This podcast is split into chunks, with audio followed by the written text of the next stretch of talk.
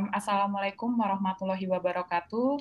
Salam sejahtera bagi kita semua. Uh, Om Swastiastu, salam budaya. Uh, salam namo budaya. Perkenalkan Bapak Ibu, uh, nama saya adalah Anissa Pratita, biasa dipanggil Tita. Saya dari CFDS UGM dan saat ini saya juga merupakan anggota tim penelitian uh, I Malaria yang dipimpin oleh Ibu Elsa Herdiana sudah hadir dalam uh, room Zoom sore hari ini. Selamat sore Bu Elsa.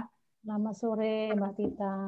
Yeah, um, selamat datang Pak Didi, selamat datang uh, narasumber yang terhormat. Ada Pak Oscar, Pak Ari, Dr. Bimo, um, Ibu Suci, dan juga uh, Ibu Elsa dan moderator Pak Anis Fuad, teman-teman peneliti dari FKKMK UGM, kemudian juga ada peserta talk show yang sudah berkenan hadir.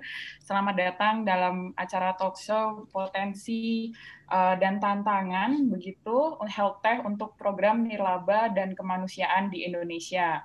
Um, talk show ini konsepnya santai, jadi nanti uh, moderator Pak Anies akan mm, memimpin jalannya diskusi bersama para narasumber untuk melihat uh, bagaimana peluang dan tantangan health tech di Indonesia um, untuk program-program nirlaba. Nanti akan ada banyak sekali, ini sebenarnya narasumber kita berasal dari background yang berbeda, ada dari pemerintahan, NGO, ada dari uh, organisasi internasional juga, dan juga uh, Pak Oscar pegiat ICT Development dan uh, Dr. Bimo sebagai praktisi begitu. Uh, tanpa berlama-lama, mungkin saya bisa memberikan waktu kepada dan tempat kepada Pak Anies sebagai moderator sore hari ini, Pak Anies, untuk langsung memulai diskusi dengan para narasumber kita. Um, monggo Pak Anies, silahkan. Jadi, uh, terima kasih Mbak Tita. Assalamualaikum warahmatullahi wabarakatuh. Uh, salam sehat, salam sejahtera untuk kita semuanya. Selamat sore uh, para narasumber yang Eh, berbahagia dan uh, para peserta yang hadir dan semua anggota tim peneliti.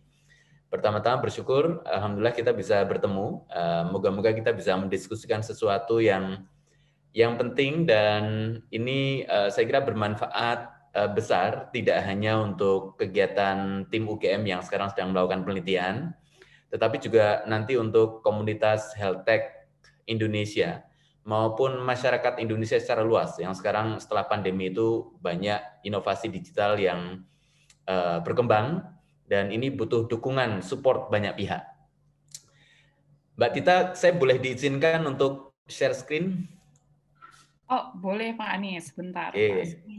Um, kita uh, hari ini beruntung sekali ada enam narasumber dan moga-moga kita waktunya bisa diskusi tepat waktu 16.30 karena kita ketemu dengan para narasumber yang super sibuk. Uh, Mas Oscar, tadi Pak uh, Pak Bimo aja baru meeting di tempat lain. Jadi banyak yang bilang kalau setelah pandemi itu kerja kita itu mungkin lebih dari 24 jam kali ya. Kalau kalau di soalnya satu satu sesi itu kadang ada dua ada dua device bersama-sama. Oke, okay, uh, share share screen sedikit ya. Ya, hari ini kita uh, sore ini kita akan diskusi uh, tentang health tech, peluang dan tantangan health tech dalam program nirlaba dan kemanusiaan di Indonesia.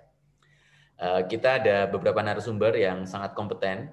Dr. Bimo ini uh, ketuanya AHI, Asosiasi Health Tech Indonesia. Uh, Dr. Dr. Hewan Didi.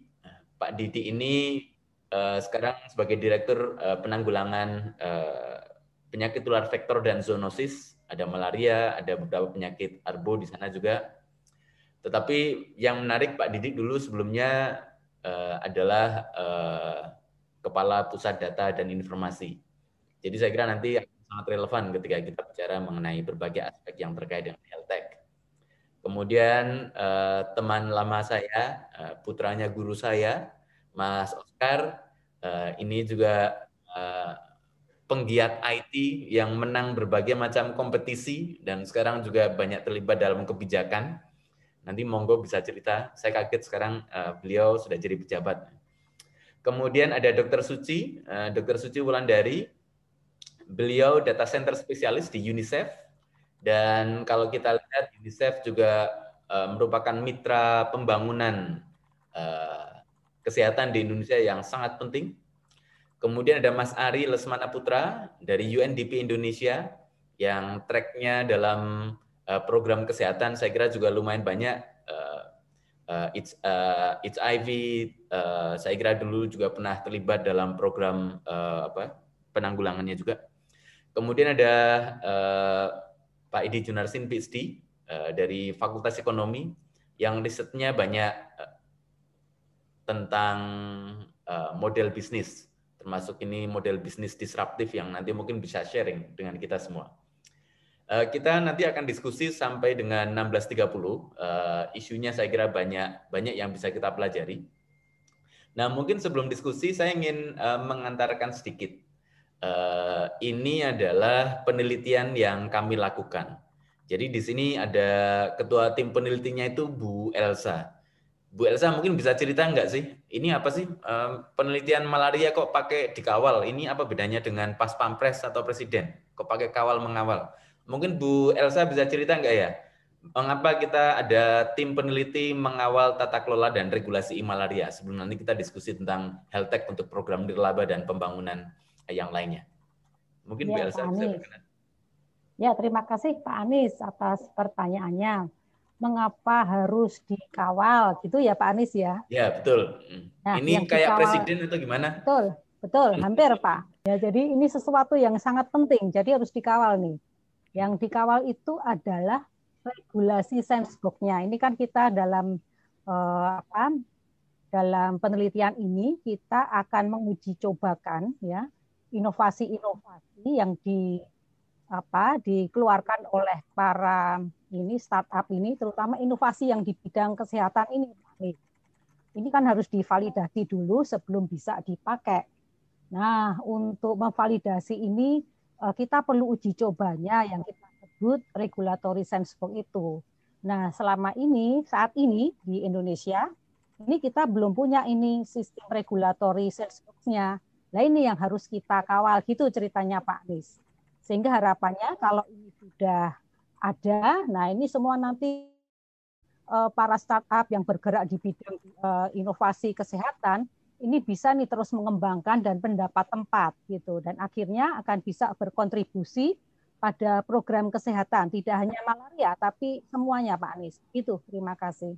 Ya makasih Bu Elsa jadi uh, ada kata kunci yang menarik tadi Bu Elsa menyebutkan sandboxing atau uh, apa regulatory sandbox.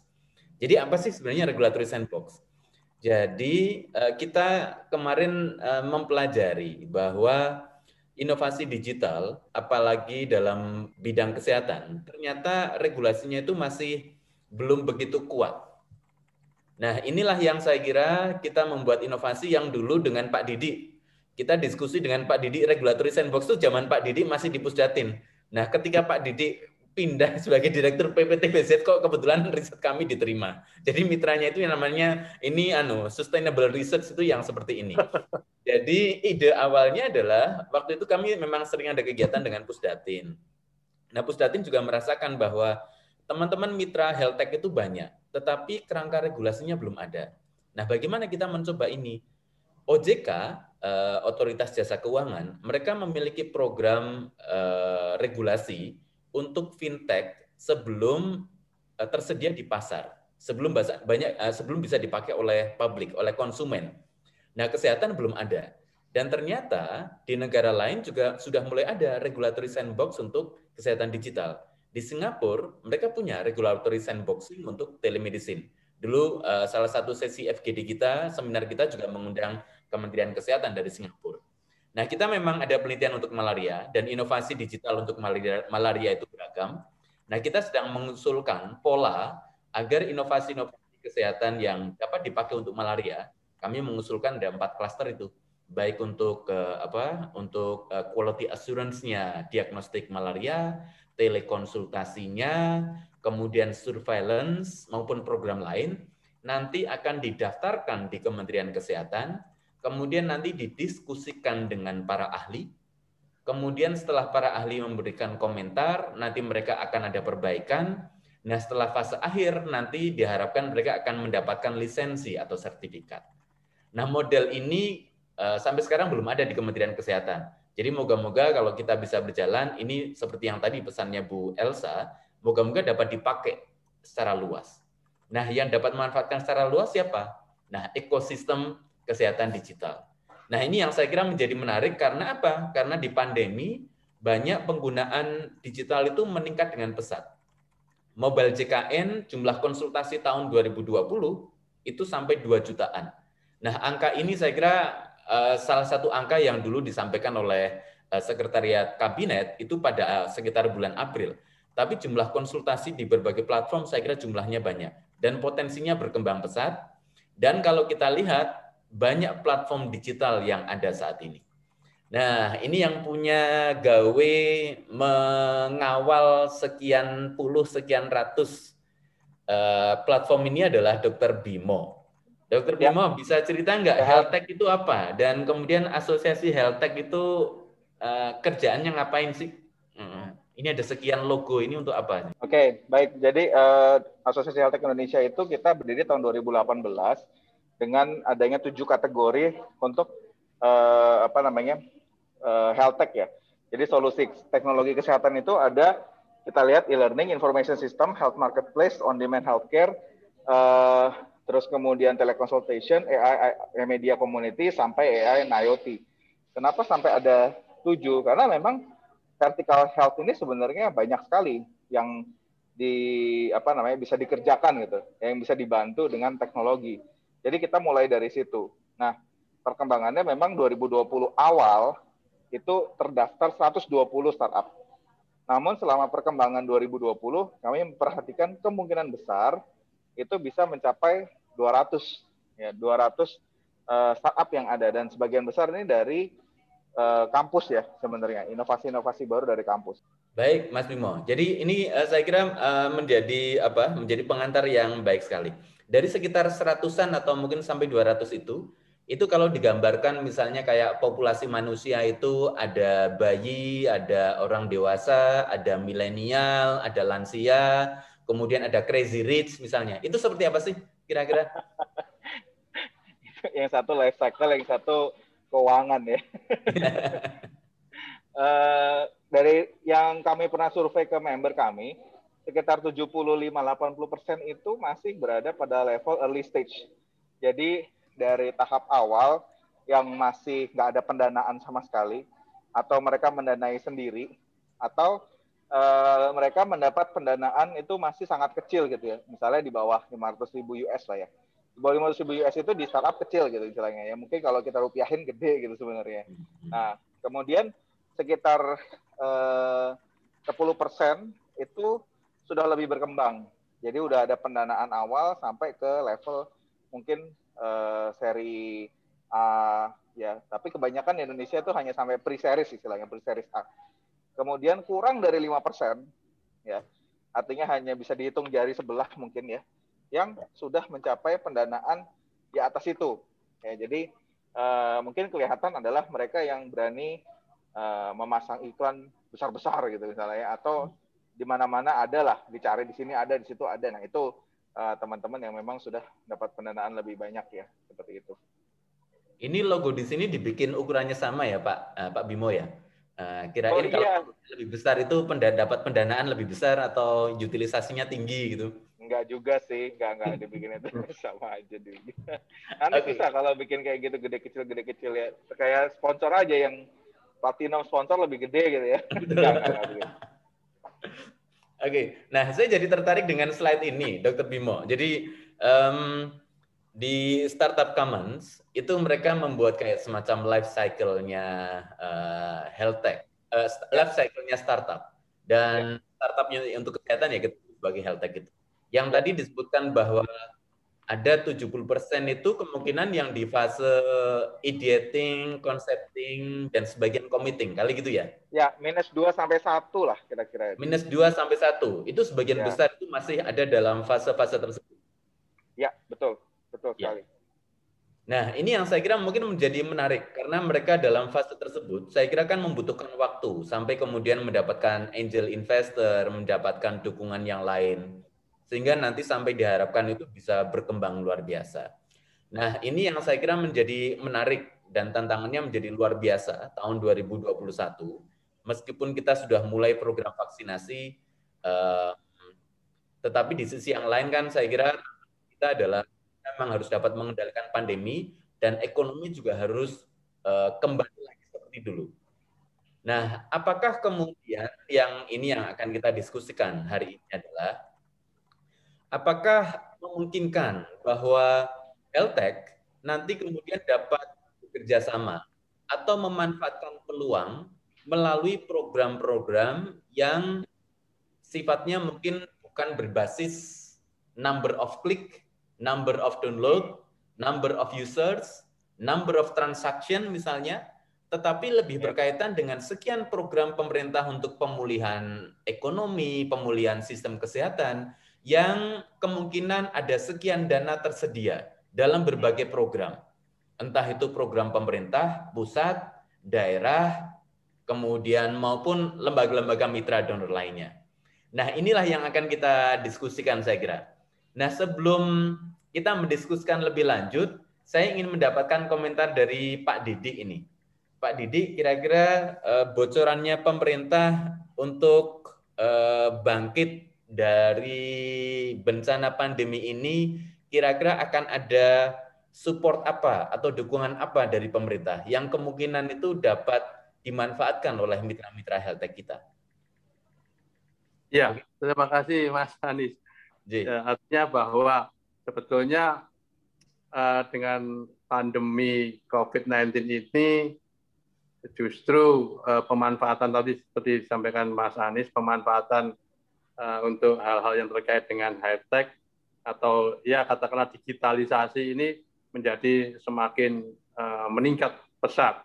Dan itu menjadi kebutuhan dan rasanya bukan hanya pandemi saja tapi setelah itu pun juga sebetulnya uh, digitalisasi atau high tech ke arah uh, sana itu benar-benar sebuah keniscayaan bagi uh, bagi pemerintahan ya tentu saja. Apalagi uh, dengan adanya peraturan presiden nomor 95 tahun 2018 yaitu tentang sistem pemerintahan yang berbasis elektronik. Nah, hal-hal ini yang memang perlu uh, ya apa ya apa apakah di, dimanfaatkan atau uh, mungkin memang benar-benar harus terjadi bahwa seluruh pemerintahan termasuk di dalamnya adalah uh, kesehatan atau pelayanan kesehatan ini adalah arahnya ke digitalisasi atau ke memanfaatkan yang health tech tadi, teknologi tadi. Ya. Sehingga uh, apa pun uh, apa kondisinya apakah dari pandemi ataupun nanti pasca pandemi itu pun sangat dibutuhkan ya. Dan uh, kebutuhannya pun juga tidak pada part to part tetapi justru mulai dari hulu sampai hilir ini memang benar-benar harus harus di apa di uh, sesuai dengan arahan Pak Presiden lah digitalisasi seperti itu. Ya. Itu Pak ya. Ya, makasih Pak Didi. Artinya sebenarnya pemerintah itu sudah memiliki arah bahwa pembangunan kesehatan, meskipun kemarin belum pandemi sebenarnya, itu memang arah masa depannya memang digital ya Pak Didi ya? Iya.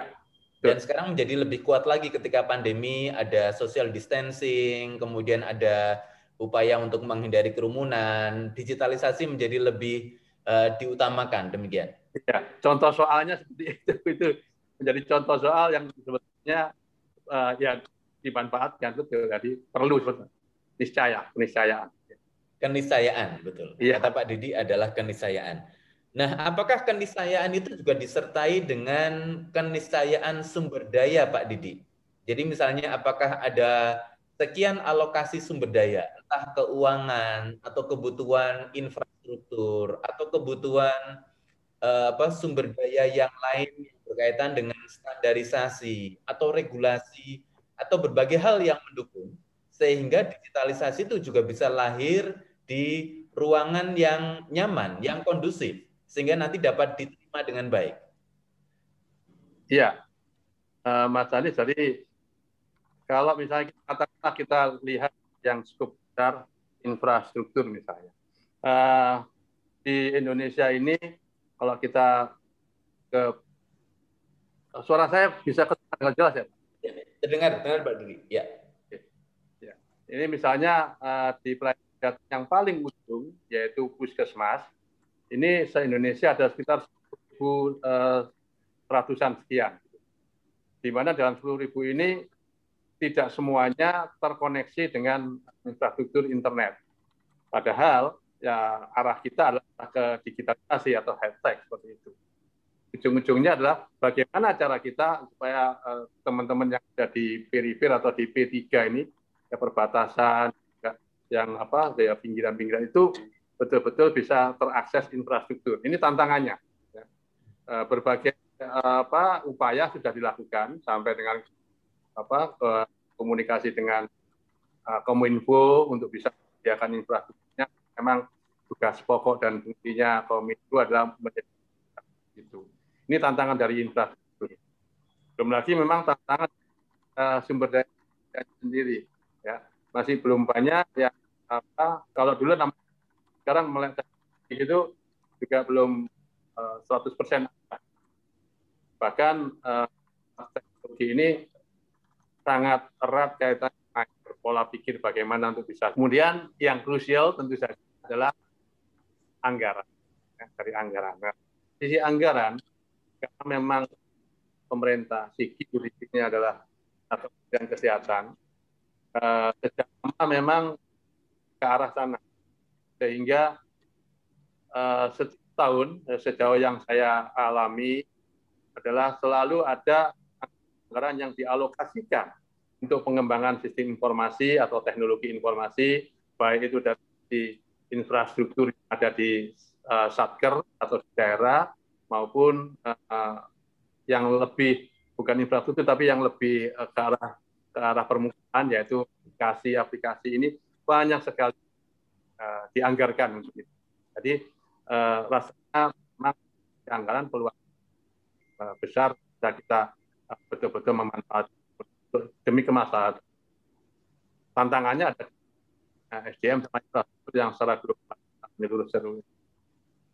Itu Pak Ya, makasih Pak Didi. Jadi Pak Didi memberikan eh, apa? Eh, memberikan informasi yang menarik bahwa pemerintah punya komitmen, pemerintah juga memiliki strategi untuk menyiapkan serangkaian sumber daya yang tersedia. Nah, inilah yang kemungkinan bisa dimanfaatkan oleh para pelaku health tech. Nah, sebelum ke Mas Bimo, saya mungkin bisa minta komentar Mas Oscar ini. Karena Mas Oscar dulu pengalaman sebagai penggiat IT, kemudian juga banyak memiliki inovasi, sekian kali memenangkan berbagai uh, apa um, uh, kompetisi misalnya. Dan sekarang sebagai penggiat IT juga uh, involved dalam kebijakan satu data. Kira-kira sejauh mana sih komitmen pemerintah untuk uh, digitalisasi dan kemudian juga melibatkan health tech untuk dalam program-program uh, layanan publik ataupun kesehatan? Mas Oscar ada komentar? Ya, baik. Terima kasih Pak. Ya, saya ucapkan ini salam hormat juga buat Pak Dik nih Pak. Jadi ketemu Jadi saya lihat wallpapernya ini sama nih Pak yang di Pusdatin. Jadi senang sekali bisa ngobrol dengan Pak Didik lagi nih. Iya Mas Oscar. Baik, di sini juga salam hormat juga buat Bapak Ibu sekalian. Di sini saya lihat senior senior juga ada Elsa, Pak Imo dan yang lain. Uh, maaf feedback suara saya. Baik, uh, sebelumnya tadi pertanyaan dari Pak Aziz ini terkait dengan uh, publik ya. Di sini saya akan mewakili sebagai pegiat IT Pak.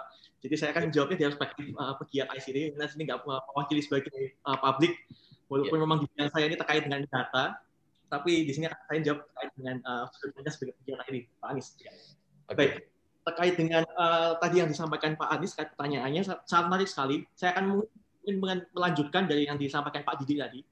Bahwa ya. barusan saja juga barusan saya tadi paralel uh, rapat terkait dengan SPBE, sistem pemerintah berbasis elektronik atau terkait dengan e-government.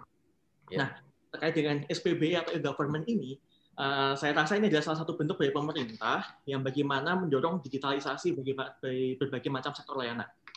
Nah, yang paling menarik dari SPBE ini apa? SPBE ini adalah bagaimana regulasi untuk mendukung efisiensi dari, uh, dari sistem. Jadi jangan sampai nih ya, uh, sering kita lihat ya, kan aplikasi ini ke apa namanya uh, tidak efisiennya sangat besar. Karena apa? Banyak sekali ya yang mengembangkan dengan fitur serupa, dengan yang produk serupa, dan kemudian pengadaannya sangat banyak sekali. Nah, dengan adanya SPB itu hal tersebut ingin diefisiensikan. Nah, saya rasa dengan, dengan sebuah komunitas health ini yang paling diperlukan adalah bagaimana menciptakan kolaborasi yang makin intens. Jadi jangan sampai inovasi-inovasi atau jangan sampai produk-produk serupa ini uh, dikembangkan secara efisien sehingga nanti hasilnya menghasilkan efisiensi di sektor pemerintah. Dan dari sisi pemerintah juga ini saya lihat dari sudut pandang saya sebagai IT bahwa kolaborasi ini yang masih masih apa masih masih terus didorong ya. Jadi bagaimana pelibatan swasta, pelibatan komunitas untuk uh, bersama-sama menjawab tantangan-tantangan di bidang kesehatan. Dan yang pasti itu tadi saya sampaikan bahwa ini yang perlu dilakukan secara inti adalah bagaimana menciptakan kolaborasi itu supaya tidak tumpang tindih eh, apa inefisiensi dalam pembuatan aplikasi yang terlalu banyak. Dan itu yang saya kira itu menjadi konsep sangat penting untuk dilakukan, terutama di diskusi yang di hari ini juga. Saya kira gitu, Pak Anies. Iya, menarik tuh. Nah, ini yang uh, apa uh, tadi menyebutkan bahwa berbagai macam aplikasi punya fungsi serupa misalnya. Tetapi kan secara apa ya? Secara alamiah orang kan memang punya apa, punya jiwa untuk berkompetisi. Melihat aplikasi yang lain belum sempurna, saya punya sesuatu yang lebih baik misalnya. Dan ya. itu kan tidak bisa dilarang. Nah, itu kira-kira menjebatannya kira-kira gimana Mas Mas uh, Mas Oscar dari sisi bukan regulasi ya, dari sisi para pelaku IT misalnya. Nah, ini yang paling-paling penting ya, eh, bagaimana menghilangkan ego sektoral. Dan juga itu yang jadi. Jadi yang kejadian sekarang ini adalah ego sektoral. Jadi eh, misalnya di banyak instansi ini uh, udah ada ada yang sama, tapi ingin show off, ingin show off bahwa oh ini ingin aku yang buat. Jadi sifatnya bukan kolaborasi, tapi sifatnya adalah ego sektoral itu. Itu yang selalu saya ingin dorong bahwa dalam menyelesaikan masalah, kalau ego sektoral tidak selesai ya kan nanti kompetisi-kompetisi terus padahal yang dibutuhkan adalah bagaimana saling berkolaborasi melengkapi aplikasi yang ada. Jadi misalnya dari aplikasi yang ada, yang kita berikan adalah dukungan dengan membuat kompetitor supaya kita bisa show off. Itu yang sering kejadian bahwa ego sektoral itu masih sangat terjadi. Hmm. Sudut pandang yang menarik mungkin di sudut pandang uh, startup, bahwa saya ingin lihat bahwa ketika uh, Mark Zuckerberg ya, Mark Zuckerberg menciptakan Facebook misalnya, dia nggak menciptakan operating system, ya kan? Ketika Bill Gates menciptakan Windows, uh, Bill Gates tidak menciptakan sebuah uh, prosesor, tapi apa yang dia lakukan adalah mengembangkan dari fitur prosesor, mengembangkan si uh, Mark Zuckerberg mengembangkan fitur dari fitur operating system, membuat sebuah portal Facebook. Nah itu yang dilakukan. Jadi itu yang dilakukan bagaimana bukan membuat hal serupa, tapi bagaimana mengembangkan fitur atau mengembangkan produk dari yang sudah ada. Jadi hal tersebutlah yang perlu uh, perlu banyak digerakkan di Indonesia, terutama di bidang kesehatan. Saya lihat soalnya kesehatannya juga salah satu sektor yang ego sektoralnya saya kira sangat kuat itu. Jadi banyak sekali sistem aplikasi dan itu yang mungkin perlu satu persatu ego sektoral dikurangi dan kolaborasi dilakukan. Nah, menarik ini. Ini ini kok saya menjadi anu uh, beralih ke Mas Bimo lagi. Uh, Dokter Bimo masih di sini ya. Itu ada atau kritik yang menarik tuh dari teman-teman ICT. Nah, jadi misalnya saya kok membayangkan demikian. Misalnya ada suatu aplikasi telekonsultasi yang sudah ada misalnya tetapi fiturnya mungkin belum lengkap. Apakah yang ditawarkan kepada inovator baru itu membuat sesuatu yang mirip atau menawarkan fitur yang baru yang belum ada dan blend kepada kendaraan yang sudah ada. Jadi kemudian lean on the existing giant shoulder misalnya. Itu strategi-strategi apa sih sebenarnya yang ada pada para uh, apa para inovator, entrepreneur, digital entrepreneur sekarang? Itu seperti apa? Ya mungkin sebenarnya kalau dari AHI sendiri uh, konsep pertama kita adalah selalu collaboration first ya itu memang sudah ada gitu di, di dari dasarnya dari uh, Health Tech Indonesia. Nah itu yang kita berusaha ajak dari rekan eh, rekan-rekan yang bergabung menjadi member. Jadi kalau kita misalnya terkait dengan uh, sudah ada sistem yang dikembangkan oleh pihak lain, jadi kalau sudah ada yang dikembangkan, kita berusaha untuk mengkolaborasikan bisa menyambungkan seperti itu. Jadi uh, kurang lebih seperti itu. Nah, kendala terbesarnya adalah apakah kita bisa mendapatkan uh, niche market yang memang diharapkan. Itu yang pertama. Kemudian apakah fitur yang kita kembangkan ini sebegitu tidak bisanya dikembangkan oleh pihak lain sehingga kita bisa mempertahankan uh, apa namanya eksistensi. Karena kalau misalnya kita mengembangkan terlalu spesifik dan kemudian ini uh, bukan hal yang tidak bisa dikembangkan oleh orang lain, ya itu misalnya beginilah kalau misalnya uh, kita mengembangkan satu fitur yang untuk fitur yang lebih besar lagi gitu ya ketika uh, optionnya itu berkembang yang ada kan adalah either diakuisisi atau ditiru dan mati ya kan ya. itu selalu begitu kan opsinya. Ya. Atau memang kita bisa berkolaborasi menjadi bersama-sama menjadi kuat. Tapi masalahnya kalau di startup investornya kan beda-beda ya. Nah itu kan. Betul. Jadi kan ada kepentingan lain lagi itu. Ya kan kalau kita cuma ngomong para founder ini segala macam, kita mah temenan semua gitu ya. ya. kita temenan semua. Tapi ketika ngomong masalah bisnisnya, nah kepentingan di belakangnya kita itu bisa lebih besar gitu loh. Jadi ini yang menjadi menjadi challenge. Kita hanya mau kolaborasi apa segala macam. At the end of the day kan kita akan melihat uh, bisnisnya ke depannya akan seperti siapa, siapa yang akan dicaplok siapa atau siapa akan bisa benar-benar berjalan bersama-sama. Mungkin perbedaannya dengan sistem pemerintahan itu ya, eh sorry maksudnya sistem yang dikembangkan di pemerintahan ya. Kalau itu kan nggak ada nggak ada kepentingan itu. Kalau di startup sangat jelas kepentingan uh, bisnis dan investor itu. Ya, Oke, makasih Mas Bimo. Ini tambah satu pertanyaan dikit. Jadi kalau misalnya tadi kita me melihat dari awal, Bu Elsa merencanakan mengawal tata kelola regulasi e-malaria dengan menginisiasi regulatory sandbox. Dan Pak Didi juga kelihatannya sangat terbuka. Regulatory sandbox itu diterapkan untuk mendukung program uh, pengendalian malaria. Dan ini akan diterapkan. Kira-kira kalau misalnya tadi melihat bahwa ternyata di health tech itu juga uh, apa perjuangannya itu sangat uh, apa ya kompetisinya sangat ketat dan mereka juga ingin punya nama dan di belakangnya mereka juga ada sekian angel investor dan lain-lain. Kira-kira kalau misalnya ada regulatory sandbox itu cocoknya pada startup yang di fase apa? Kalau misalnya kita lihat dari ideating, concepting, committing, validating sampai scaling misalnya. Minimal itu harus sudah ada uh, eh, MVP ya, minimum viable product. Jadi hmm. uh, biasanya MVP sih ya udah di nol, di tahap nol dan satu gitu. Karena kalau di situ sudah ada MVP, maka akan jauh lebih mudah untuk ya minimum viable product ya akan jauh lebih mudah untuk kita membagikan ke masyarakat dan mendapatkan feedbacknya seperti itu. Nah kalau misalnya uh, ya tapi sekarang kondisinya karena regulation belum semua ready untuk yang scaling, yang scale up itu sebenarnya lebih menarik eh, pada saat nanti bisa di endorse atau seperti mungkin lebih ke sana ya kalau untuk yang scaling ya. Nah, di sisi yang lain sebenarnya pemerintah juga memungkinkan ya, kalau misalnya mereka punya program inkubator atau program-program menginisiasi ide, itu juga bisa masuk di area yang di sini. Betul, betul sekali. Jadi Uh, saya rasa ada beberapa pengembangan inkubator dari masing-masing kota uh, daerah ya karena saya mengingat mendapatkan uh, member dari Palu waktu itu adalah karena uh, mereka ikut kegiatan dari inkubator di kabupaten atau di, di sorry di kotanya ya waktu itu di Palu.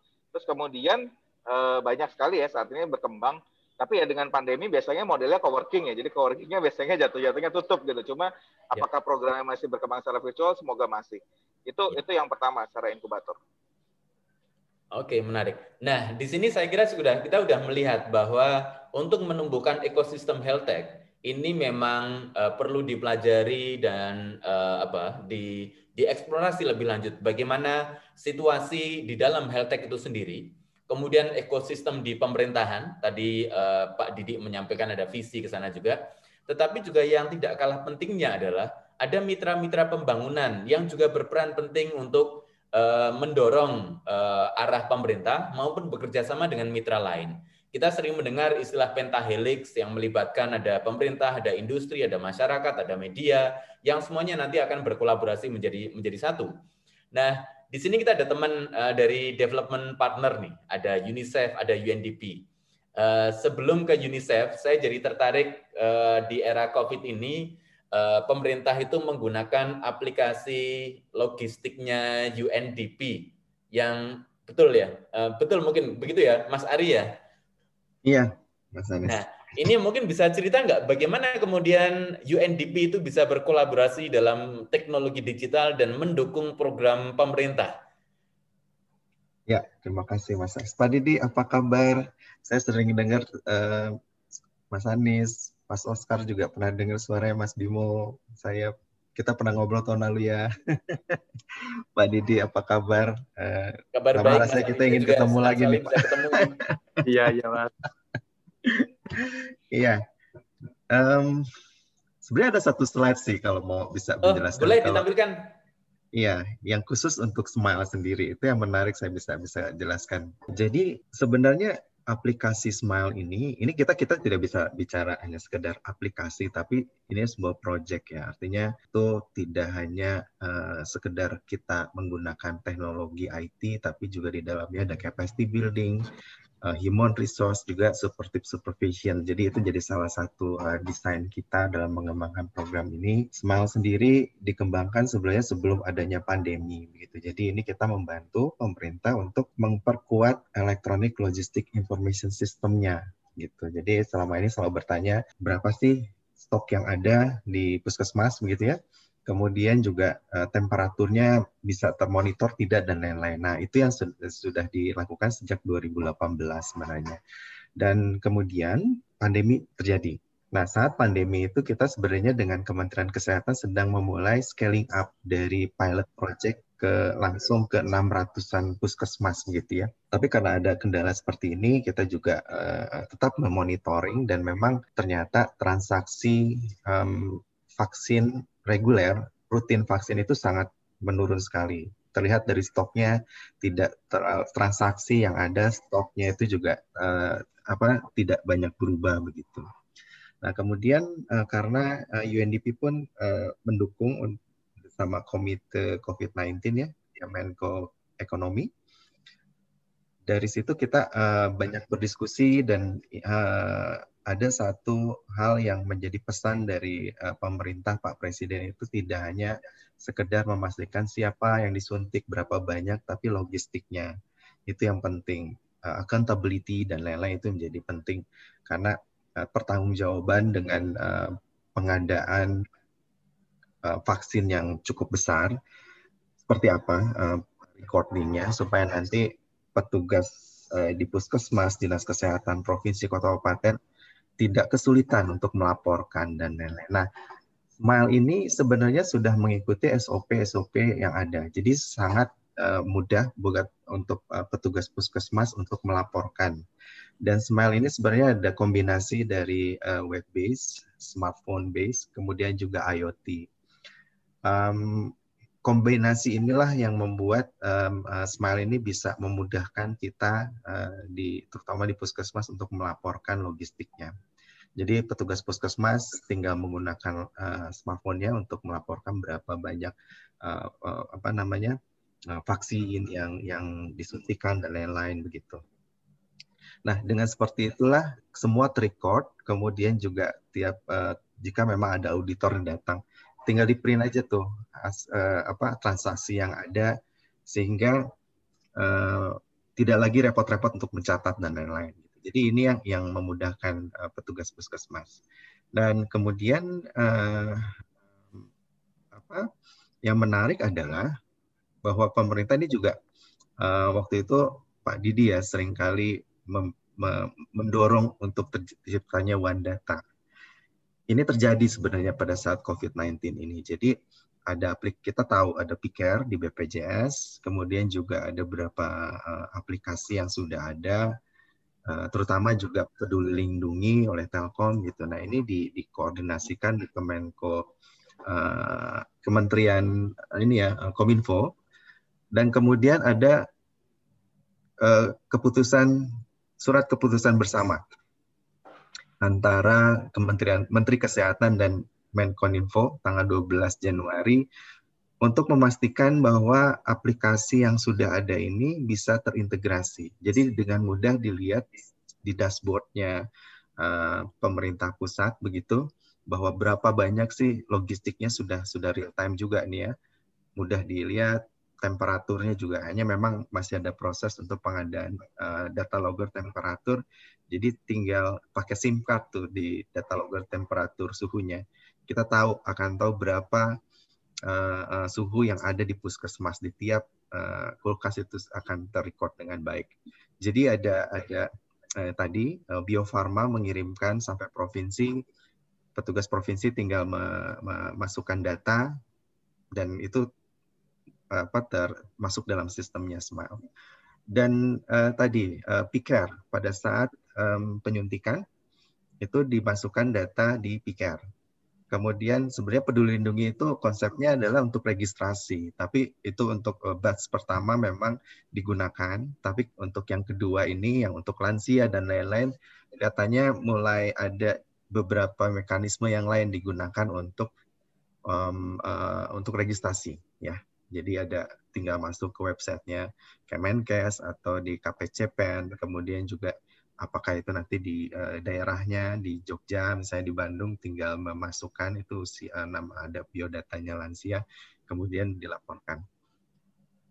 Tapi kemudian konsep ini berjalan sebenarnya ini yang menarik dari dari COVID-19 ini. Jadi banyak tantangan memang pada saat kita mencoba uh, melakukan ini ternyata datanya kurang sama. Harus ada cleaning dan lain-lain itu yang menjadi tantangan terbesar pada saat kita membangun Eh, data center ini begitu untuk web data untuk vaksin. Jadi inilah pengalaman kita. Jadi uh, menarik sekali bahwa um, um, uh, pada saat pandemi terjadi sistem-sistem mana yang siap untuk membantu pemerintah dan salah satunya dari Smile ini yang siap membantu untuk logistik information systemnya. Itu Mas Anies. Makasih Mas Ari. Jadi ini ini contoh uh, saya kira mitra pembangunan pemerintah yang juga uh, tidak hanya berperan sebagai katalisator dalam program pemerintah, tetapi juga disertai dengan salah satu solusi langsung secara teknis operasional. Di antaranya adalah tadi yang uh, sekarang sudah dipakai untuk uh, apa uh, program untuk uh, pemantauan logistik dan juga dikerangkai dengan regulasinya juga jadi ada kerjasama antara Kementerian Kesehatan, kemudian juga dengan Kominfo, dan juga dengan pemasoknya juga, Bio Farma dan lain-lain. Nah, ada mitra uh, teman dari mitra pengembang pembangunan juga ini, Dokter Suci. Eh, Mbak Suci, apa kabar? Sehat-sehat? Alhamdulillah sehat, terima Alhamdulillah kasih. Sehat. Mbak Suci, ini melihat diskusi ini, kira-kira bagaimana pengalaman UNICEF selama ini dalam mendukung pembangunan kesehatan, memanfaatkan platform digital, ataupun berkolaborasi dengan startup atau health tech. Ada pengalaman yang bisa di-share atau diceritakan, dibagikan kepada kita semua. Baik, Pak Anies, terima kasih kesempatannya, terima kasih undangannya. Mohon izin, uh, salam kenal Bapak-Bapak Ibu semua, Pak Didi. Uh, kita sudah pernah ya. bertemu sebelumnya, Bapak, ya. tapi mungkin ya. Bapak lupa. Wajah saya pasaran soalnya. Iya. Uh, mohon izin kalau boleh saya share screen? Boleh, boleh. Bisa ya? Ya. Oke. Okay. Uh, eh, nah, sudah kelihatan ya? Ya. Baik. Nah, uh, mungkin uh, saya awali dulu. Ini kalau UNICEF, uh, Badan PBB di Indonesia tentunya punya aim yang sama ya, uh, yaitu no one left behind gitu intinya tagline-nya begitu. Jadi kalau UNICEF di bidang di bidang uh, data inovasi, data analisis dan inovasi itu uh, kami menyasar uh, populasi yang rentan, anak-anak, kemudian yang marginal juga ya.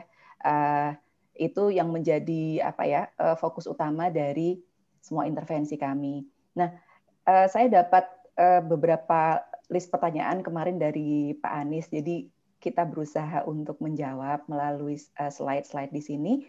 Nah, ini yang kami uh, lihat uh, selama ini di, di uh, dalam dalam kerjasama kami dengan uh, kementerian. Jadi uh, dengan uh, pemerintah. Jadi kita tuh besar, kita kaya di data, tapi sangat decentralized begitu. Ada uh, sistem untuk uh, pengumpulan data fragmented ya mohon izin yang di Kemkes juga banyak sekali sistemnya silo dan terus terang UNICEF juga membantu uh, uh, berbagai uh, direktorat untuk memperkuat sistem-sistem tersebut sehingga mungkin silo-silonya semakin kuat gitu.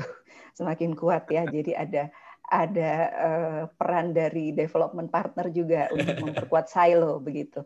Ini saya langsung bloko saja ya. Iya. nah Nah, kemudian juga metadatanya nggak standar.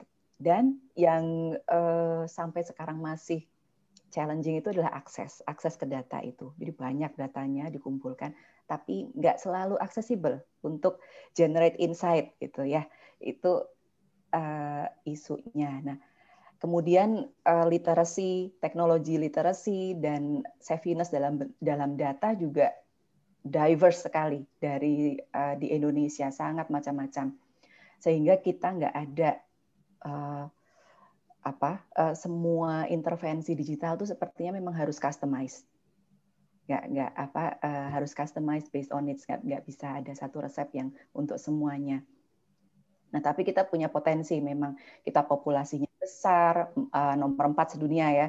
Kemudian 70% lebih punya uh, mobile phone ya uh, apa mobile phone 30 persenan punya smartphone lah ya untuk uh, untuk Indonesia dan internet penetrationnya cukup tinggi. Nah jadi itu itu uh, beberapa yang kita juga perhatikan pada saat kita mau develop uh, intervensi. Ada potensi begitu. Nah uh, tim di UNICEF ini sebenarnya cukup muda. Baru 2017 kita uh, berdiri sebenarnya untuk uh, tim data analisis. Jadi posisi saya data center spesialis di UNICEF itu untuk manage day to day uh, worknya tim ini. Ada komponennya, ada programmer, ada ada data analis, ada ada manager gitu ya. Jadi kita ada satu tim di situ. Nah, uh, beberapa yang kita support adalah yang pertama yang paling sering di uh, dari demandnya government ya, yang paling sering itu adalah meningkatkan timeliness dari laporan. Karena beberapa beberapa daerah yang remote itu punya isu dengan uh, ketidakpatuhan melapor yang kronis. Jadi udah ketahuan di daerah sini nggak buta kita nggak nggak kelihatan apa-apa. Nah kita pakai tools yang simple, kita pakai alat yang simple uh, dan UNICEF um, investasi dalam uh, pengembangan open source software itu cukup cukup uh, cukup lumayan ya untuk untuk UNICEF karena kita ingin mempromosikan uh, kreasi untuk digital public goods. Jadi kita ya. memang basisnya lebih ke open ya. source uh, supaya lebih mudah gitu. Nah, uh, kita pakai itu dan juga kita uh, juga ada partner dengan Facebook, dengan Cubic uh, untuk akses ke big data sehingga menyediakan um, alternate data source untuk pemerintah. Dan uh, juga yang ketiga adalah untuk um, um, apa improving untuk akses akses ke data tersebut dalam bentuk feedback. Dari feedback yang paling simple di handphone, ya SMS, WhatsApp atau atau apps begitu, sampai dia sampai ke dashboard yang uh, bisa bisa lebih uh, luas lagi. Nah, mungkin dalam kaitannya dengan uh, apa kegiatan untuk untuk pembentukan eh, mengkawal ini ya mengkawal uh, regulasi ini ini sangat baik sekali. Saya rasa sangat baik sekali dan uh, harusnya di, di, di, bisa digunakan nggak hanya untuk malaria ya. Mungkin saya salah tapi uh, ini seharusnya bisa digunakan di luar malaria juga beyond. Uh, karena dari mungkin menjawab juga tentang isu uh, banyaknya silo, interoperability dan lain sebagainya. Sangat penting bagi kami pada saat bekerja itu ada government ownership dari awal. Jadi pada saat inisiasi tadi kan ada ada ini ya uh, dengan Mas Oscar tadi menyampaikan di level mana nih seharusnya ada ada uh, regulasinya mulai terapkan. Biasanya pada waktu kalau memang untuk ini untuk development biasanya pada waktu inisiasi pun kita sudah ada diskusi. Sudah ada diskusi. Dan tapi memang akan lebih mudah menjelaskan kalau kita sudah punya prototype. Kita bawa prototype ke ke government seperti ini loh begitu. Kemudian mereka baru uh, agree dan ada joint agreement dari awal bahwa uh, jadi roadmap-nya sudah kelihatan dari awal ini nanti akan dibangun berapa lama, kemudian di handover kapan, apakah government punya kapasitas untuk uh, untuk uh, untuk maintaining dan seberapa jauh peran UNICEF diperlukan. Itu sudah sudah dari dari awal kita petakan. Sehingga uh, most of uh, our intervention yang yang kita buat itu cepat. Kita buat uh, satu based on it cepat handed over kemudian kita move uh, ke ke uh, intervensi yang lain. Seperti itu. Jadi skalanya berbeda-beda.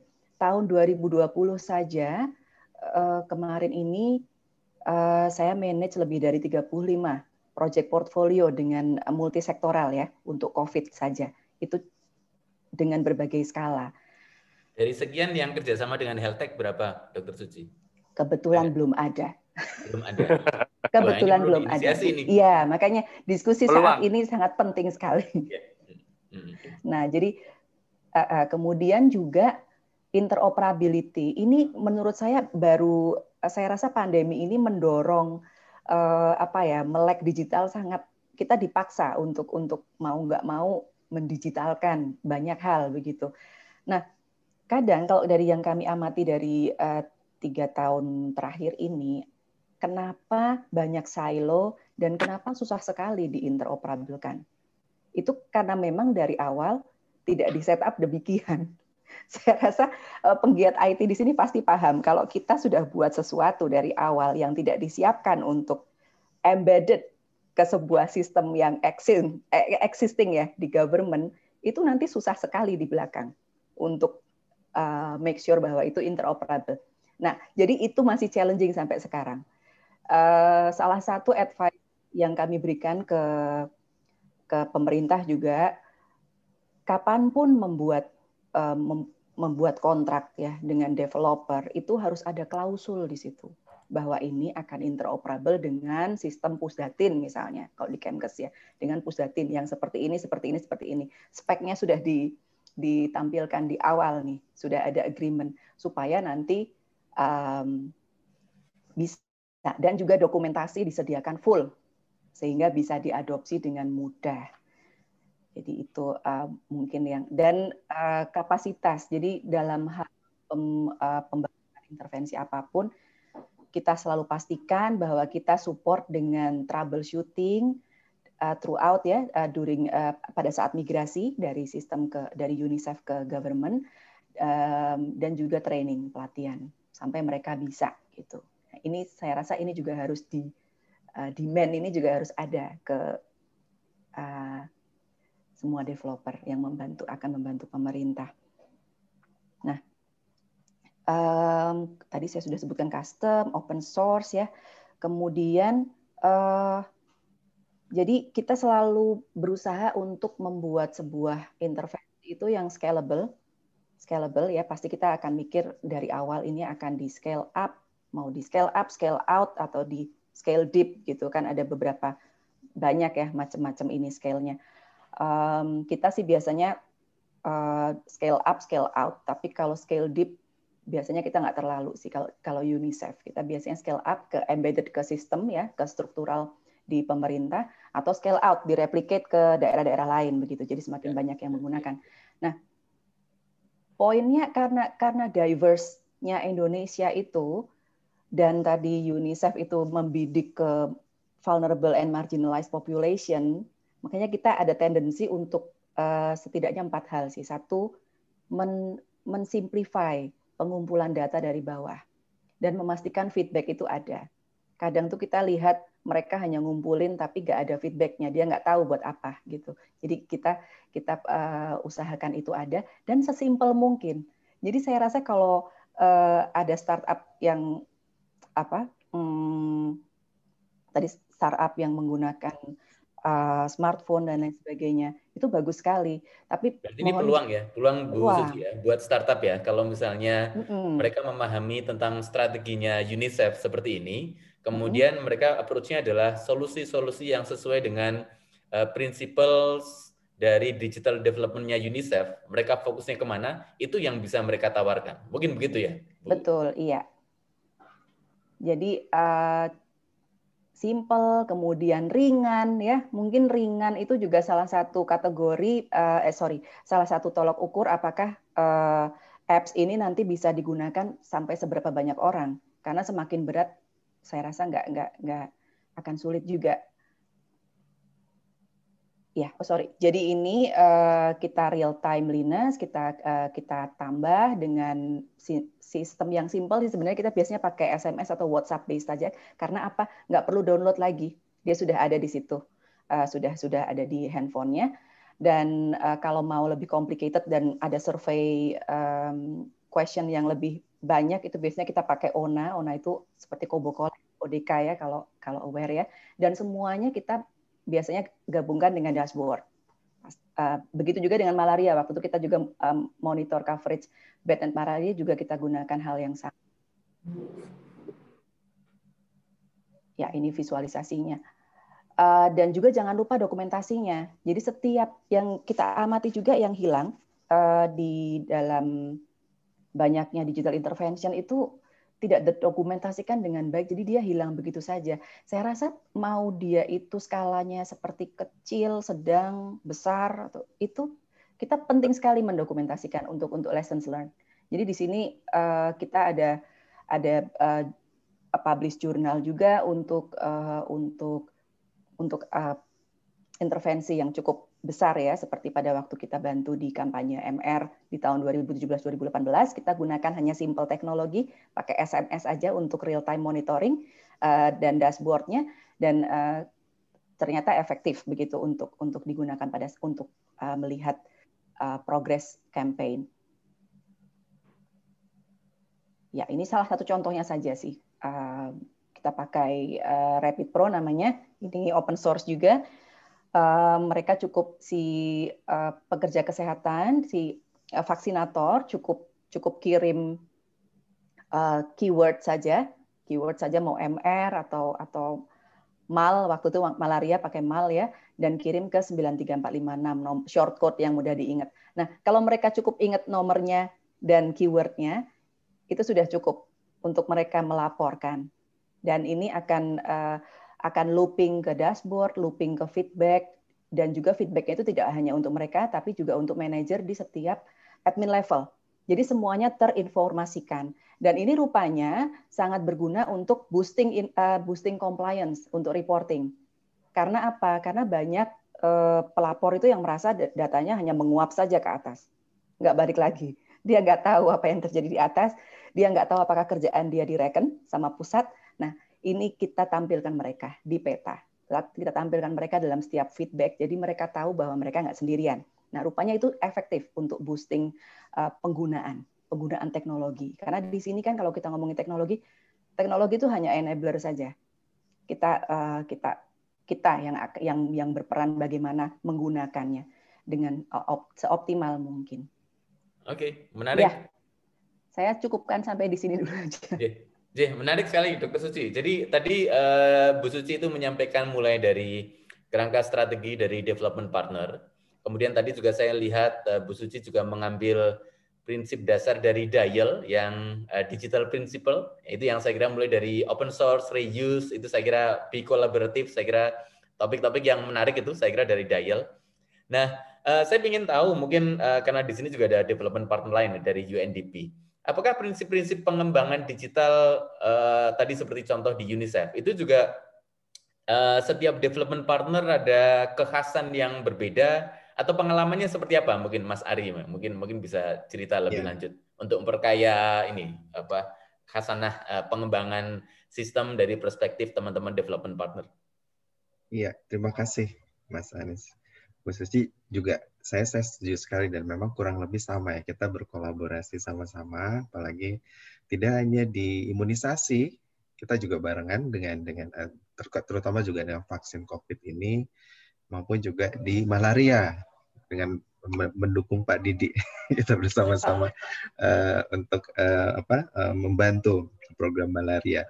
Ya, jadi uh, UNDP sendiri sebenarnya memiliki satu apa namanya strategi. Kita sudah menyusun sebuah strategi di mana uh, digital strategi ini sebenarnya mendukung untuk uh, uh, penggunaan teknologi yang lebih baik begitu ya uh, dan kemudian uh, memberi uh, dan juga inovatif dan juga mendukung untuk sustainability development goals. Hal yang menarik yang menjadi perhatian dari uh, UNDP adalah uh, mengenai um, human rights issue di uh, digital health digital ini. Sehingga kita juga ingin uh, memasukkan beberapa isu ya human rights, uh, gender, etik dan lain itu menjadi hal yang penting. Kerahasiaan dan lain itu menjadi hal yang penting juga. Uh, dan um, itulah yang kemudian menjadi basis kita. Juga ada beberapa diskusi bahkan di nasional ataupun tingkat global bagaimana isu-isu ini juga bisa masuk gitu di di digital health tidak tidak mengganggu orang untuk untuk terancam haknya begitu mengenai hal justru kita membuka, membuka hak ini tapi kerahasiaan tetap terjaga dan lain-lain. Nah, inilah menjadi perhatian kita sama-sama. Kemudian uh, UNDP uh, fokus kepada invest in new learning opportunities. Jadi kita menginvestasikan beberapa invest itu tidak hanya uang ya, tapi juga uh, learning gitu. Kita membawa pengalaman Indonesia ke negara lain atau sebaliknya dan lain-lain. Kemudian juga uh, build a global network of digital champions.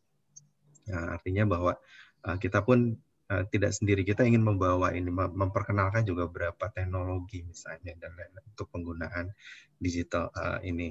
Kemudian mendesain dan implementasi rapid digital demonstration project. Salah satunya adalah Smile tapi juga ada beberapa hal yang memang kita sekarang UNDP fokus ke uh, digital health ini. Nah ini prinsip-prinsipnya kurang lebih mungkin tadi udah disampaikan oleh uh, Ibu Suci ya. Uh, pertama uh, design with user. Jadi memulai mengembangkan sistem itu dengan dengan usernya, dengan penggunanya begitu. Pada saat kita mengembangkan dengan pasti juga UNICEF misalnya kenapa uh, menggunakan SMS, WhatsApp karena ya sudah berdiskusi dengan uh, menggali informasi dengan penggunanya. Begitupun kami uh, pada saat mengembangkan Smile juga kita berdiskusi apa sih yang mudah gitu. Ternyata handphone yang yang sangat mudah bagi mereka untuk melaporkan tidak nggak harus buka laptop butuh waktu ngetik-ngetik-ngetik itu dan lain seperti itulah kemudian. Kemudian kita memahami ekosistemnya, existing ekosistemnya seperti apa. Tidak mudah bagi kita, misalnya ada teknologi dari uh, luar negeri, anggap di India gitu, kita langsung terapkan di Indonesia. Ternyata ada uh, ekosistem yang lain. Infrastrukturnya seperti apa berbeda dan dan lain-lain. Ini pun menjadi perhatian dari kita. Kemudian design for scale juga sama ya tadi UNICEF menyatakan bahwa kita membangun sistem ini harus scalable gitu. Jadi tidak hanya sekedar hanya satu dua kota, tapi bagaimana uh, bisa diterapkan di seluruh Indonesia. Address privacy and security yang tadi saya kita uh, perlu juga itu menjadi bagian dari perhatian uh, menjaga uh, isu human rights di sana di dalamnya. Build for sustainability Artinya bahwa tidak hanya sekedar menggampangkan sebuah aplikasi yang tadi saya sampaikan, bahwa ini adalah sebuah program, bahwa digitalisasi ini sebenarnya asalnya adalah dari sistem yang kuat sebenarnya secara offline ya. Kemudian kita digitalize itu menjadi lebih baik. Be data driven uh, itu juga sama bahwa setelah kita punya data semua ya harus digunakan ya, tidak hanya sekedar di uh, hanya sekedar data begitu. Kemudian use open standard, open source, and open innovation ini jadi penting juga. Saya setuju sekali. Ini kurang lebih sama dengan rekan di UNICEF bahwa kita mengembangkan uh, itu suatu saat akan diberikan kepada pemerintah. Jadi kalau misalnya uh, closed source itu atau kemudian tidak bisa dikembangkan atau kemudian uh, source code-nya tidak bisa dikasihkan ke Kementerian Kesehatan ya akhirnya kan sudah selesai sampai di situ gitu eh, setelah project selesai reuse and improve kemudian juga be collaboration nah ini menjadi dasar kita bagaimana kita mengembangkan sebuah eh, program terkait dengan digital next Nah, ini kayaknya sudah kita lewat saja, saya sudah sampaikan. Nah, ini uh, kita kerja dengan Pak Didi sekarang. Um, membantu mengimprove uh, Sismal menjadi versi 3 jadi tahun depan akan ada sisma versi 3. Apakah itu DS2 atau apa ini yang menjadi ya, menjadi eh, diskusi yang menarik gitu. Karena awalnya memang uh, kita pakai DS2 deh untuk uh, platform Sismal versi 3, tapi kemudian ada banyak masukan uh, apakah memang bisa dan lain-lain sustainable dan lain-lain itu menjadi bagian dari uh, assessment um, ini juga yang asesmen juga temennya Mas Oscar nih yang membantu kita untuk melakukan asesmen untuk uh, melihat dan kelihat uh, dalam prosesnya kita akan coba uh, membuat membangun sebuah sistem yang yang lebih baik lagi untuk sismal. Ini untuk uh, limbah medis. Jadi ini masih inisiasi awal karena limbah medis sekarang meningkat begitu dan uh, Direktorat Kesehatan Lingkungan agak kesulitan untuk mengun, uh, me, memonitoring uh, limbah medis dari rumah sakit dan puskesmas. Ini ini juga inisiasi ini baru baru dalam tahap diskusi bagaimana kita mengembangkan suatu sistem uh, ini infrastruktur yang sangat uh, awal sekali sehingga rumah sakit dan puskesmas bisa memonitoring uh, limbah medisnya. Jadi mudah-mudahan ini bisa kita kembangkan uh, bersama-sama dengan Kementerian Kesehatan. Next, nah ini yang pertama.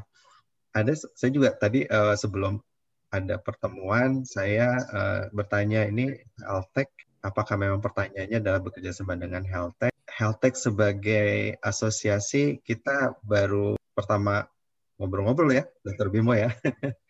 Tapi kemudian kita sudah uh, membuka MOU dengan atensi. Kenapa kemudian dengan atensi? Karena ada tiga hal yang kita ingin kembangkan. Kita tidak bisa, uh, apa artinya, kapasitas UNDP untuk saat ini terutama yang telemedicine ini bukan membuat uh, yang baru gitu seperti kita membuat membangun Smile tapi yang ingin kita kembangkan adalah kolaboratif platformnya antara uh, pemerintah development development partners dan kemudian juga dengan provider ya provider telemedicine ada tiga hal. Pertama kita melakukan ini evidence based practice ini adalah lebih banyak ke penelitian, assessment dan lain-lain advokasi yang tadi uh, um, Sani sampaikan mengenai regulatory sandbox dan lain-lainnya. Nah, kita mungkin uh, tidak masuk ke sana karena rasanya rekan-rekan WHO dan juga beberapa uh, project sudah masuk ke wilayah itu. Tapi yang ingin kita lakukan adalah apa yang kita punya, evidence yang kita kembangkan ini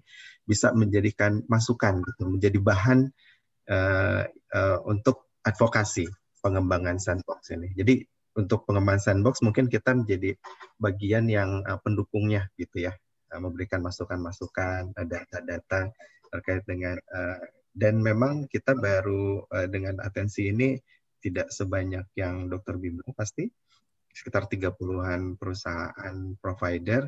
Nah, yang menarik di sini bahwa uh, kita su sudah melakukan assessment, tapi assessmentnya kita belum uh, sampaikan ke publik masih banyak diskusi. Yang menarik adalah pada saat uh, eh, COVID-19 pandemi ini, tidak hanya masyarakat yang meng mengakses telemedicine ini tidak hanya menanyakan tentang COVID, tapi ternyata ada menanyakan tuberkulosis, menanyakan tentang off gene, HIV pun begitu dan lain-lain. Itu menarik sekali bahwa uh, ada satu peluang di mana uh, um, telemedicine provider ini bisa bisa uh, memberikan dukungan atau bantuan kepada masyarakat mengenai memberikan layanan-layanan tersebut begitu. Kita tahu ya. bahwa uh, tuberkulosis. saya potong sedikit Mas Ari. Iya, iya. Uh, Mas Ari, boleh saya potong sedikit karena ini agak agak menarik karena dikaitkan dengan diskusi yang tadi dengan uh, ya. dengan Mas Oscar. Karena kalau kita bicara telemedicine, ini tadi Mas uh, Ari menyebutkan bahwa ada kebutuhan atau demand yang berbeda. Hmm. Jadi misalnya katakanlah awalnya hanya konsultasi telemedicine, tapi kemudian spesifik penyakit tertentu TB atau apa. Betul. Nah, apakah ini bisa menjadi model diversifikasi bahwa oke okay, kita memang platformnya, oke okay, memang kerangkanya kerangka telemedicine, tapi kita ya. spesifik kepada misalnya uh, tele, uh, katakanlah uh, teleneurologi atau hmm. teledermatologi yang mungkin mulai dari awal uh, bisnis prosesnya dan alurnya itu akan berbeda dengan telekonsultasi secara umum. Atau mungkin tele yang lain asalkan tidak bertele-tele misalnya. Nah, ini yang maksud saya apakah uh, apa dari sisi apa ya? Dari sisi inovator-inovator di health tech ini uh, bisa apa ya? Bisa di apa ya? Bisa didorong bahwa semakin banyak membuat model inovasi yang berbeda sehingga tidak terkesan bahwa aplikasi nanti akan sama dengan yang sudah-sudah misalnya. Ya, saya melihat ada peluang itu, Mas Anies. Hanya memang regulasinya yang perlu perlu kuat gitu dari dari pemerintah kelihatannya. Seperti halnya misalnya kita uh, sedang mencoba untuk uh, bagaimana memberikan telemedicine untuk HIV contohnya teman-teman di HIV karena tadi ya melihat ternyata ada 10 uh, top 10 telemedi, uh, telekonsultasi yang diakses mereka menanyakan apa? Ya COVID-19, off gene gitu kan, TB yang tadi saya sampaikan, terus HIV. Uh, ini disambut juga oleh subdit HIV sebenarnya. Bagaimana rekan-rekan uh, populasi kunci ini mengakses dan memang ada dua tele telemedicine provider besar yang yang bersedia. Ya kita sebut saja ya nggak apa-apa ya. uh, Halodoc dan Good Doctor karena mereka punya ekosistem yang lebih siap kelihatannya untuk ini. Dan uh, ternyata ya memang tidak belum semua kan? Artinya oh ternyata ada kebijakan yang perlu di, diperkuat nih terutama pada saat uh, dinyatakan positif apakah boleh langsung ke telemedicine? Apa apakah uh, dia harus ke layanan dulu face to face gitu ya mendapatkan layanan, ambil ARV, kemudian uh, pas uh, setelah sebulan, dua bulan, tiga bulan, bolehlah prosesnya lewat telemedicine. Itu mungkin menjadi uh, apa satu peluang di mana itu juga sama ya. Ada beberapa telemedicine justru udah mulai fokus ke off gene misalnya dan lain-lain. Itu itu uh, jadi akhirnya kita bisa melihat di, uh, apa namanya? Jadi telemedicine tidak tidak seragam. Itu yang yang ya. kita ya. bisa uh, apa namanya? Uh, diskusikan kemudian okay. ke depan. Oke, okay. makasih Mas Ari. Jadi Mas Ari tadi menambahkan beberapa hal yang berkaitan dengan peluang yang saya kira sangat menarik buat para health tech bahwa ada peluang-peluang yang lain termasuk mungkin peluang model bisnis, kemudian mungkin peluang uh, bermitra dengan siapa pun. Nah, terkait dengan model bisnis health tech, ini yang uh, saya uh, kebetulan uh, apa kita meminta secara khusus Pak Edi Pak Edi Junarsin, apa kabar? Selamat sore Pak Anies, Bapak Ibu. Selamat sore Pak Edi, ini adalah dosen di Fakultas Ekonomi dan beliau banyak terlibat dalam pengembangan inkubasi teman-teman mahasiswa dan para inovator-inovator di di UGM mulai dari mahasiswa ini dan kemudian sampai mungkin beberapa itu sudah berdiri menjadi startup sendiri. Nah, mengamati tadi diskusi dari awal uh, mulai dari tadi Pak Didi, dari Pak Bimo juga, kemudian Bu Elsa yang kita lagi ada riset tentang regulatory sandbox, kemudian uh, insight dari para penggiat IT ada Mas Oscar. Mas Oscar saya kira dulu juga banyak terlibat mungkin. Termasuk mungkin Bu, Bu Suci dan dan Mas Ari. Kira-kira apa nih uh, ke depan uh, peluang health tech uh, di Indonesia pasca pandemi? Selain tantangannya tentu saja. Mungkin insight-nya dari Pak Edi. Makasih Pak Anies. Ya. Kalau kita lihat ini kan benang merah hari ini saya kira sangat itu ya sangat uh, konsisten gitu ya dari pemaparan dan juga diskusi Bapak Ibu hari ini bahwa ini uh, zaman berubah gitu ya. Tapi berubahnya mungkin lebih cepat daripada yang diekspektasikan gitu. Jadi kalau sebelumnya kita tahu suatu hari pasti teknologi akan menjadi itu ya menjadi inti dari semua proses bisnis gitu. Dan dulunya sejak dulu kala kita udah tahu, tapi ternyata datangnya segera gitu ya dengan ya. adanya COVID itu. Jadi dengan adanya COVID ini bukan nanti lagi, tapi ternyata sekarang. Nah ini sangat luar biasa mungkin momentumnya itu.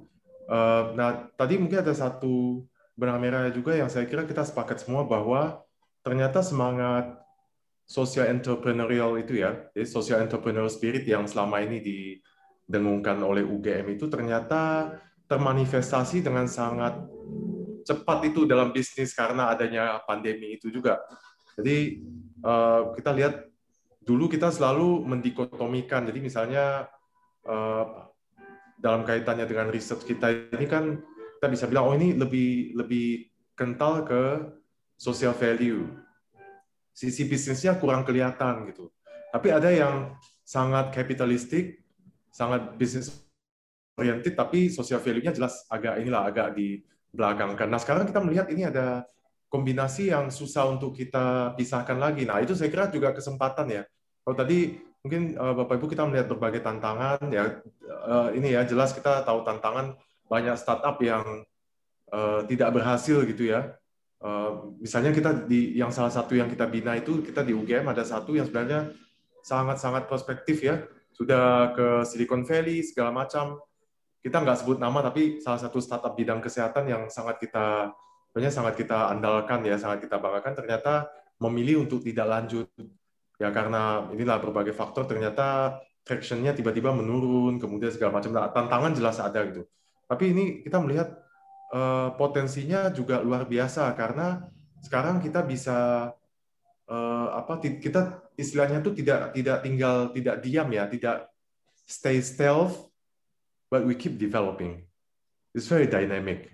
Kalau dulu kan misalnya itu ya, uh, kita menganggap ini sebuah bisnis proses yang akan berlangsung lima tahun ke depan atau 10 tahun ke depan. Nah, mungkin sekarang seperti diskusi kita tadi juga, kita punya research tentang uh, e-diagnostik kita tentang apa PMI, malaria misalnya. Ini uh, di dalam prosesnya tiba-tiba kita mungkin ada ini ada sesuatu yang lain. Misalnya untuk kita apa dengan data yang semakin ekstensif yang kita peroleh, eh ternyata itu bisa dimanfaatkan buat hal lain, kan? Bisa bisa inilah cross ya, karena intinya kan sebenarnya kekuatannya sekarang adalah pada data. Nah, mungkin ini di luar agak apa di luar konteks sedikit. Mungkin Bapak Ibu itu ya eh, mengikuti berita juga ini OJK juga sedang uh, itu ya digital banks ya. Digital banks itu bukan bank yang melakukan digitalisasi, tapi digital banks adalah bank yang murni tanpa office, tanpa segala macam. Nah, kalau Bapak Ibu lihat ya, banyak calon digital banks yang sudah ngantri di OJK itu, mereka itu tidak hanya terdiri dari bank, tapi ada yang konsorsium terdiri dari perusahaan gas, perusahaan listrik gitu ya. Nah kita bingung juga apa hubungannya perusahaan gas dengan dengan itu ya mendirikan digital banks. Ternyata kuncinya ada di mereka yaitu data data pelanggan gitu.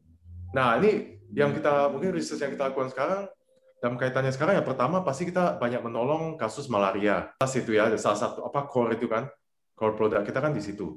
Tapi kita menyadari bahwa dengan semakin banyaknya mungkin uh, kuantitas dan kualitas data yang kita miliki, Nah, seperti yang tadi dipaparkan juga oleh uh, apa Bapak Ibu sebelumnya, diskusi sebelumnya, uh, sangat besar kemungkinan data ini akan bermanfaat tidak hanya buat satu itu ya, satu field tertentu gitu. Tapi kemudian ini berguna buat berbagai hal lain yang pasti akan muncul di di uh, apa tengah-tengah proses itu. Jadi ini menjadi semakin kompleks tantangannya jelas ada gitu ya risikonya ada tapi berarti potensinya juga semakin luar biasa. Nah, tapi dari sisi bisnis itu juga tantangannya dalam melakukan valuasi gitu ya. Jadi uh, valuasi yang akan kita lakukan menjadi sangat dinamis. Jadi tiap minggu mungkin angkanya bisa berubah, ekspektasinya bisa berubah gitu ya. Menjadi sesuatu yang menarik. Tapi kita lihat uh, itu ya segala sesuatu sangat mungkin terjadi masa ini.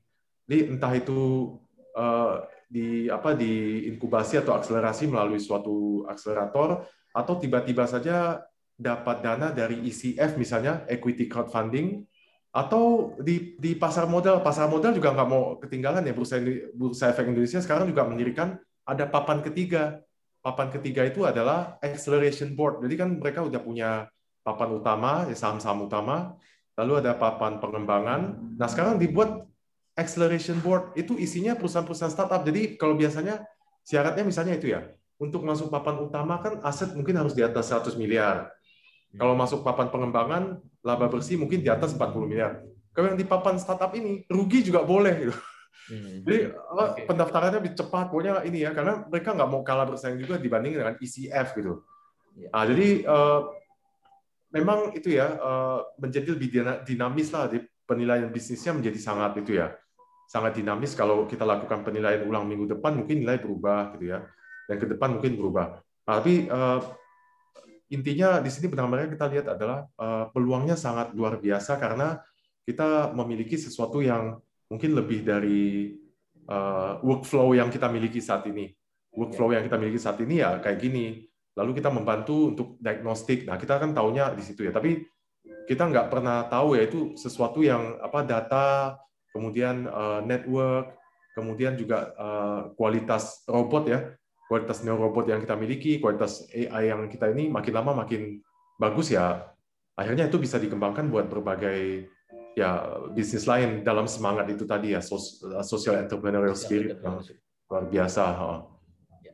Sementara gitu Pak Anies. Oke, makasih Pak Edi. Ini keren sekali nih. Jadi penutupnya saya kira bahwa uh, kita sangat dinamik sekali. Bahkan ukuran-ukuran uh, startup yang tadi kita bicara tentang alur mulai dari uh, ideation sampai yang sekarang mungkin sampai scale up itu mungkin juga akan berubah lagi modelnya.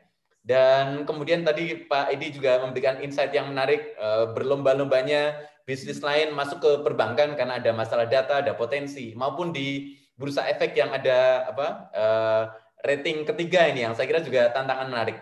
Jangan-jangan peluang kita mengembangkan regulatory sandbox kalau misalnya itu ada dan tidak hanya untuk malaria, itu nanti akan menjadi semacam rating baru buat para health tech yang saya kira nanti juga akan memungkinkan mereka nanti akan disupport oleh para investor. Mungkin begitu ya Pak Idi ya? Sangat bisa Pak, sangat bisa. Sangat bisa saya kira Pak. Ya, oke. Okay. Nah ini ada ada dua pertanyaan menarik. Uh, yang pertama pertanyaan ada peserta yang nanya, kalau kami ingin punya inovasi yang berkaitan dengan medis, kira-kira bergurunya ke siapa ya? Mungkin Dokter Bimo Anis atau Bu Elsa? Ke Pak Anis loh. Wah jangan. Saya itu hanya provokator.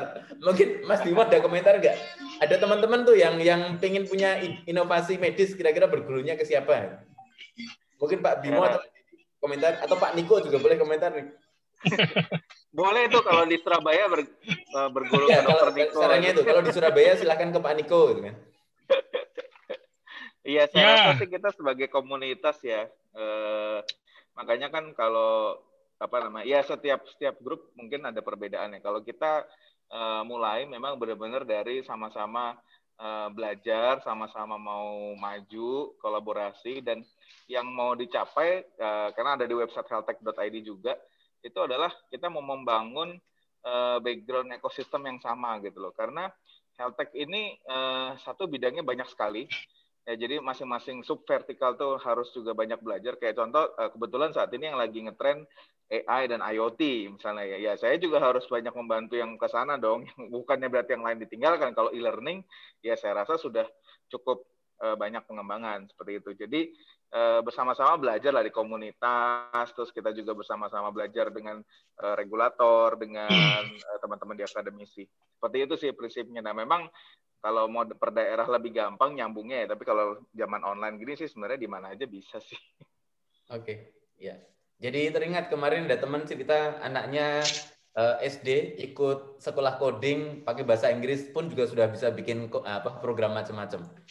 Nggak pernah ketemu gurunya. Oke. Okay. Nah mungkin Pak Niko mungkin ada komentar nggak? Karena banyak membuat ya. inovasi uh, medis. Kalau bukan uh, non medis, ingin mengembangkan medis, ada saran nggak Pak Niko? Harus masuk ke dokter? Ya. Yes, Assalamualaikum warahmatullahi wabarakatuh. Selamat sore. Pak uh, Dr. Ani, Dr. Bimo, Pak Ari yang sudah menyapa saya di chat Zoom. Jadi uh, saya baik, alhamdulillah. Jadi terima kasih.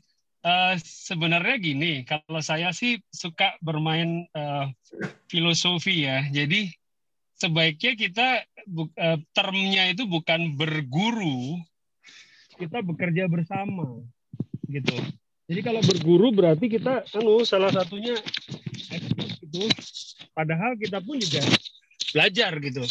Kita bikin eh, bareng-bareng kita kerja bareng untuk e-malaria itu tujuannya memang untuk menggulkan apa yang kita mau kan gitu. Jadi bukan berguru tapi kita bekerja bersama. Yang belum pernah mengerjakan hal yang uh, uh, platform digital, telemedicine, telehealth ini ya ikutlah untuk bekerja bersama di situ melihat bagaimana uh, Dr. Bimo bekerja. Sama halnya filosofinya adalah ketika tadi dikatakan peluang ya, pernah nggak kita mempertanyakan gitu webinar berapa kali itu menyatakan tentang mempertanyakan tentang bagaimana peluang ini itu digital, telehealth, telemedicine peluangnya. Well guys, kita sebenarnya bukan peluang lagi. Kita kalau naik kereta itu, kita udah jalan nih kereta Pertanyaannya adalah, lu di kereta mana? Lu, gue di kereta cepat, lu di kereta yang berikutnya. So it's not, it's not about peluang, tapi ini adalah hal yang kamu udah ngerjain apa di sini sekarang gitu. Jadi kalau peluang itu sesuatu yang masih awang-awang, tapi untuk telemedicine atau telehealth atau nirlaba apa namanya platform ini sudah running guys gitu loh.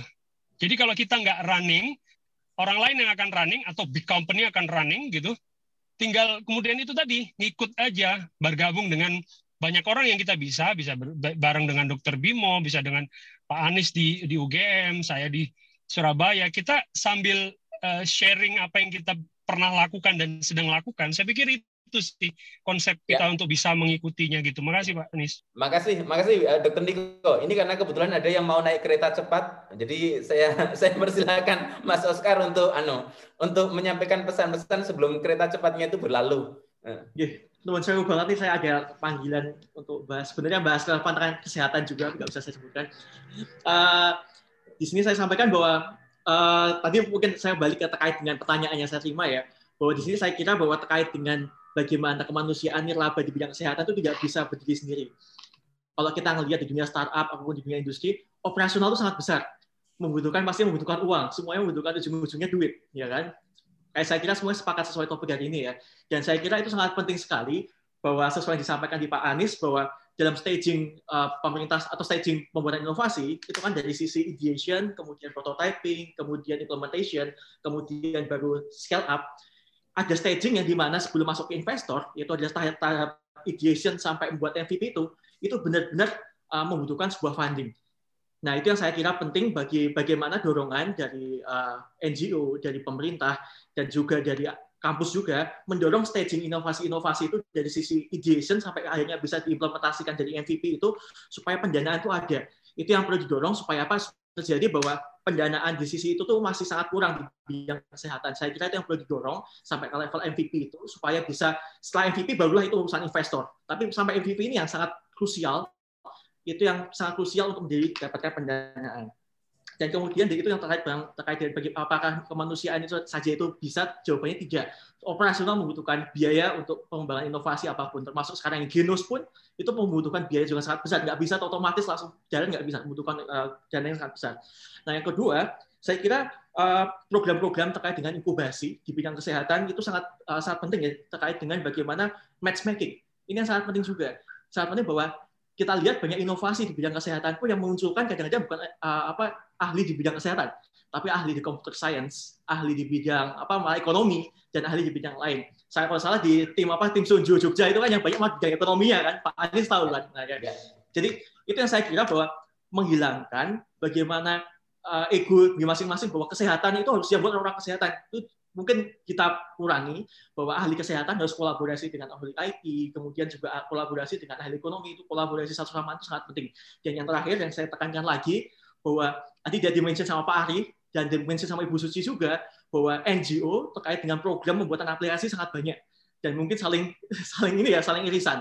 Nah ini mungkin uh, forum yang sangat penting juga bahwa mewujudkan sebuah inovasi kesehatan itu kalau misalnya kita mewujudkan inovasi yang sangat banyak dan uh, fiturnya sama, itu menjadikan ya efisien. Dan oleh karena itu forum diskusi seperti ini mungkin sangat banyak di, disering-seringin, saling adil satu sama lain supaya mengembangkan inovasi yang sama, tubrukan dan inefisiensi di bidang anggaran tadi bisa dikurangi dan dengan adanya efisiensi di bidang uh, apa anggaran yang digunakan untuk kesehatan kita bisa mengembangkan lebih banyak inovasi-inovasi baru daripada saling gontok-gontokan kembangan inovasi yang sama padahal uh, fiturnya sama dan dan akhirnya masih tidak efisien. Saya kira tiga poin itu yang mungkin ditekankan bahwa terkait dengan pendanaan itu penting jadi sampai sisi itu dan dan kemudian kolaborasi multidisiplin. Yang ketiga terkait bagaimana menghilangkan ego sektoral dan pengembangan aplikasi itu sangat penting. Oke, makasih. Mungkin ini uh, kami minta closing statement dari masing-masing para narasumber.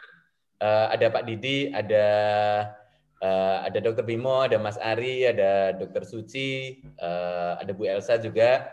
Eh, kira-kira apa yang perlu kita lanjutkan dari uh, diskusi ini? Kalau tadi uh, kata Dokter Niko itu sudah tidak zaman lagi bicara peluang, tetapi kita mau ngapain nih setelah ini? Mungkin gitu ya. Mungkin Pak Didi, mungkin ada komentar. Silakan. Setelah ini kita ngapain? Kalau menurut saya setelah ini regulatory sandbox-nya jalan. Terima kasih Mas Hasanis. Jadi yang jelas adalah bahwa saat ini kita yang sedang melakukan uh, regulatory sandbox untuk malaria ini sebagai satu model saja role model, tapi sebetulnya nantinya apa yang disampaikan Bu Suci tadi uh, bukan hanya malaria. Ya. Kebetulan di tempat uh, kami ada beberapa uh, yang membutuhkan untuk itu, seperti arbovirosis yang terkait dengan infeksi denggi, dan filariasis dan ketingan, apalagi yang sekarang zoonosis ya, yang ini juga uh, secara global uh, sangat dibutuhkan. Ya dan banyak lagi untuk uh, vektor.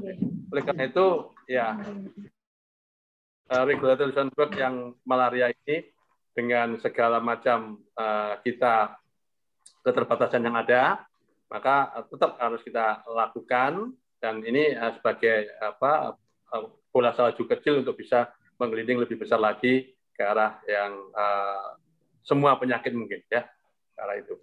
Itu saja Mas Anies yang, yang uh, saya bisa uh, sampaikan. Dan memang mau tidak mau uh, pemerintah dan CQ dalam hal ini Kementerian Kesehatan saya yakin uh, uh, sangat komitmen untuk digitalisasi uh, di bidang kesehatan ya. Bukan hanya pelayanan kesehatan tapi di bidang kesehatan ya. Sesuai dengan arahan Perpres nomor 95 tahun 2018 tentang uh, apa SPP, sistem pemerintahan yang berbasis elektronik.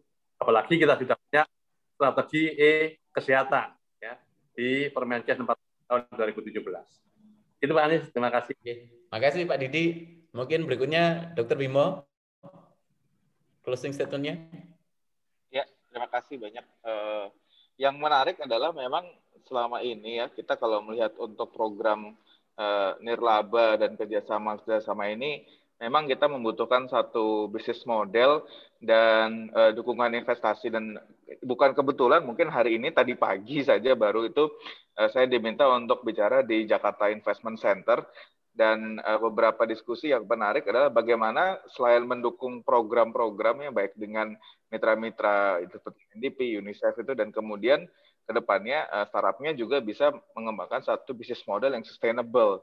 Nah, uh, banyak sekali yang masih harus digarap. Jadi kalau ditanya habis ini mau ngapain, ya regulatory sandbox jalan nih. 2019 kita sudah mulai, 2021 kita start. Oke, makasih Mas Bimo. Mungkin uh, Dokter Suci. Terima kasih Pak Anies. Saya rasa tadi sudah banyak uh, statement penting dari peserta uh, dari uh, pembicara lain uh, di sini mungkin saya uh, ada dua hal ya. Yang pertama, saya sangat impress dengan forum seperti ini sebenarnya untuk uh, bisa juga membantu pemerintah dalam memetakan ya dan mengenal uh, banyak sekali uh, teknologi digital intervention yang ada dan juga melihat peluangnya. Jadi forum seperti ini sebaiknya sih kita teruskan ya eh, forum persaudaraan seperti tadi yang Pak Oscar juga sampaikan. Kemudian eh, yang kedua adalah mungkin kita bisa eh, yang saya lihat penting itu adalah untuk menutup gap literasi menutup gap literasi teknologi dan data itu yang perlu kita bangun bersama dengan pemerintah juga supaya kita bisa sama-sama maju nih kalau misalnya nanti kita mau mengembangkan sebuah proyek bersama. Begitu saja. Terima kasih. Terima kasih Dokter Suci. Kemudian Mas Ari. Ya, terima kasih. Kalau dari saya eh, sebenarnya uh, tadi ya bahwa perkembangan um, digital health atau kemudian telemedicine atau dan lain-lain ini uh, tidak hanya sekedar aplikasi. Kalau kemudian kita ingin masuk bahwa ini adalah uh, bidang kemanusiaan, kemudian juga uh, mendukung banyak orang begitu ya dalam uh, untuk meningkatkan akses kesehatan. Artinya kita harus uh, melihat bahwa ini menjadi satu kesatuan. Itu kemudian uh, perlu sekali uh, uh, bahwa teknologi ini menjadi satu dengan uh, sebuah uh, program besarnya kesehatan. Jadi uh, kita harus berpikir juga mengenai capacity building, apa memperhatikan juga mengenai human resource yang ada tidak hanya sekedar tadi orang-orang ahli IT saja yang yang tapi juga bagaimana uh, resource uh, capacity yang ada di kota kabupaten misalnya di, di yeah. sampai di puskesmas dan lain-lain itu jadi menjadi uh, satu konsep bahwa aplik, uh, teknologi menjadi penting tapi harus menjadi bagian dari sebuah program besarnya uh, kesehatan.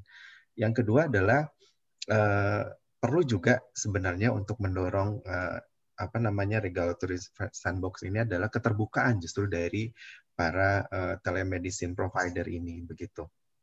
Ada satu tantangan sebenarnya dalam diskusi kita dengan atensi adalah uh, kita saat, sampai saat ini belum tahu berapa banyak sih dokter yang terlibat di di dalam uh, provider telemedicine ini, berapa banyak sih dana yang yang berputar di di perusahaan-perusahaan ini secara umum saja, dan kemudian juga um, uh, keterbukaan mengenai berapa banyak pasiennya begitu atau yang yang mengakses itu uh, sekalipun masing-masing punya tapi pada saat disatukan rasanya agak kesulitan gitu. Yeah. Apakah benar misalnya dari uh, telemedicine A pakai 60 ribu dokter ternyata ada kesamaan irisan dengan telemedicine B yang uh, 10 ribu dokter dan lain-lain. Ini ini mungkin ada kesulitan di dalamnya. Tapi sepanjang itu tidak terbuka, artinya pemerintah masih melihat ini hal yang kecil gitu. Kalau kemudian melihat bahwa oh sekian miliar, sekian triliun yang berputar seperti halnya di di uh, apa Gojek gitu ya atau kemudian di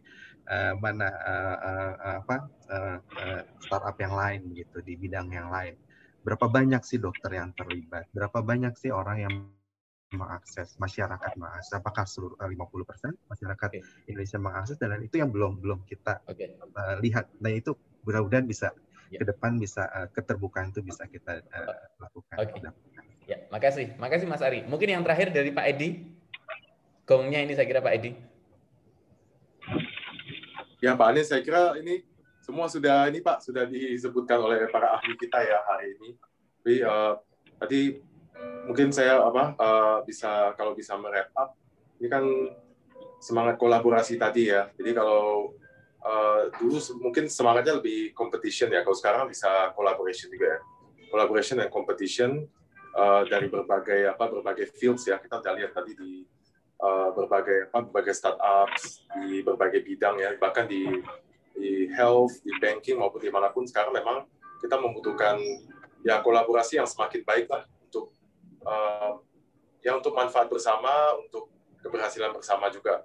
Dan juga uh, yang apa mengenai tadi ya uh, dikotomi antara itu antara uh, social business dengan yeah. dengan uh, pure business. Pure business, ya. Yeah. Ya, yang yang dulunya mungkin dikotominya sangat sangat apa jelas, sekarang juga semakin ya semakin berkolaborasi juga. Jadi di balik uh, mungkin sosial itu ya social projects yang pada awalnya kita pikir ini murni social projects ternyata di belakangnya punya itu ya punya potensi juga untuk mendapatkan kemanfaatan ekonomi yang yang tidak kalah besar atau bahkan mungkin lebih besar lagi karena ya, sekali lagi ini bidang health ini menyangkut banyak orang uh, dengan apa volume yang luar biasa ya volume uh, apa pengguna yang luar biasa ini merupakan sesuatu yang uh, sangat berpotensi lah gitu ya secara kemanfaatan ekonomi juga dan juga uh, mungkin dari sisi tantangan dan risiko kita tahu bahwa nah, memang keinginan mungkin itu ya punya kita punya cita-cita sangat uh, mulia dan sangat tinggi juga persiapan secara apa secara proses bisnis maupun uh, ya rencana bisnis secara umum. Tapi pada akhirnya memang di dalam eksekusi selalu ada tantangan lah ya. Tantangan uh, belajar dari pengalaman masa lalu misalnya ada tantangan yang karena perubahan teknologi misalnya di tengah jalan perubahan tren atau bahkan ini ada yang menjadi korban karena keberhasilan di fase awal. Gitu. Fase awal, ya. Jadi ada juga startup yang itu ya di bidang teknologi, termasuk di dalamnya yang ini ya bidang bidang health yang kita miliki dulu itu sebenarnya adalah mungkin kalau kita bisa itu yang menggunakan kata-kata kiasan itu adalah korban dari kesuksesan di fase awal. Okay. Di fase awalnya sangat sangat uh, mulus berpotensi tinggi dan sangat sukses, tapi ternyata itu malah membuat uh, ya mungkin fokusnya itu ya berubah lalu menjadi stealth tadi ya. Itu yang paling berbahaya menurut saya itu. Stealth itu tidak tidak ini ya tidak tidak ingin berubah lagi gitu. Merasa ini akan akan mudah ini akan berlangsung seperti ini selamanya. Nah ternyata itu ada asumsi paling berbahaya. Tidak ada lagi kondisi yang stealth atau static di dunia ini. Semua itu sudah sudah dinamis gitu. Oke. Okay. hal-hal lain saya kira sudah disampaikan para ahli kita juga untuk hari ini. Ya, terima kasih Pak Anies. Ternyata eh, apa yang di apa, yang diutarakan para narasumber kita ini satu sama lain ini saling berhubungan dan konsisten dengan apa yang kita siapkan, yaitu regulatory sandbox Pak Anies. Ya, dan betul. tadi ada pertanyaan menarik. Pertanyaannya, terus habis ini mau apa? Nah, ini saya boleh bocoran ya Pak Anies ya? Iya. Siap. Ya, nah, betul, bocorannya betul, adalah ya nggak usah berguru ke mana-mana. Bergurulah nanti pada kita akan me, me, apa namanya mengundang Bapak Ibu sekalian, para startup sekalian. Ayo ikut uh, apa uji coba Sensebox ini, ya. Siapkan Betul. apa kreasi Bapak Ibu, apa inovasinya. Nanti kita uh, di regulatory sandbox nanti akan ada reviewer di mana reviewer ini atau panelis ini ini terdiri dari tidak hanya akademisi tapi dari pihak yang meminta yang apa eh, memerlukannya di sini adalah Kemenkes atau Subdit Malaria. Jadi eh, di eh, malaria ini kita sudah ada beberapa klaster yang akan kita tawarkan sehingga nanti apa yang dibuat atau diinovasikan oleh Bapak Ibu tadi tidak di luar apa yang diinginkan, tapi sudah terarah. Ini loh yang saya inginkan. Nanti Bapak Ibu, teman-teman tinggal membuat ini yang diinginkan. Lah, bagaimana kami tahu apa yang diinginkan? Nanti akan ada proses tersendiri, kami akan ada sosialisasi. Ini loh yang kami inginkan seperti ini. Saya yakin Bapak Ibu para startup inovator muda ini banyak sekali ide-idenya ya Nah, nanti di sini kami akan mendampingi ya. Jadi nanti di sistem regulatory sandbox ini tidak untuk membinasakan tetapi untuk mendampingi ya supaya nanti uh, hasilnya ya akan akan uh, apa namanya seperti yang diinginkan oleh program. Begitu kira-kira Pak Anies. Dan nanti di sini seperti tadi yang sudah di ini tadi di apa namanya um, disebutkan oleh Mbak Suci maupun Pas Ari tadi ya.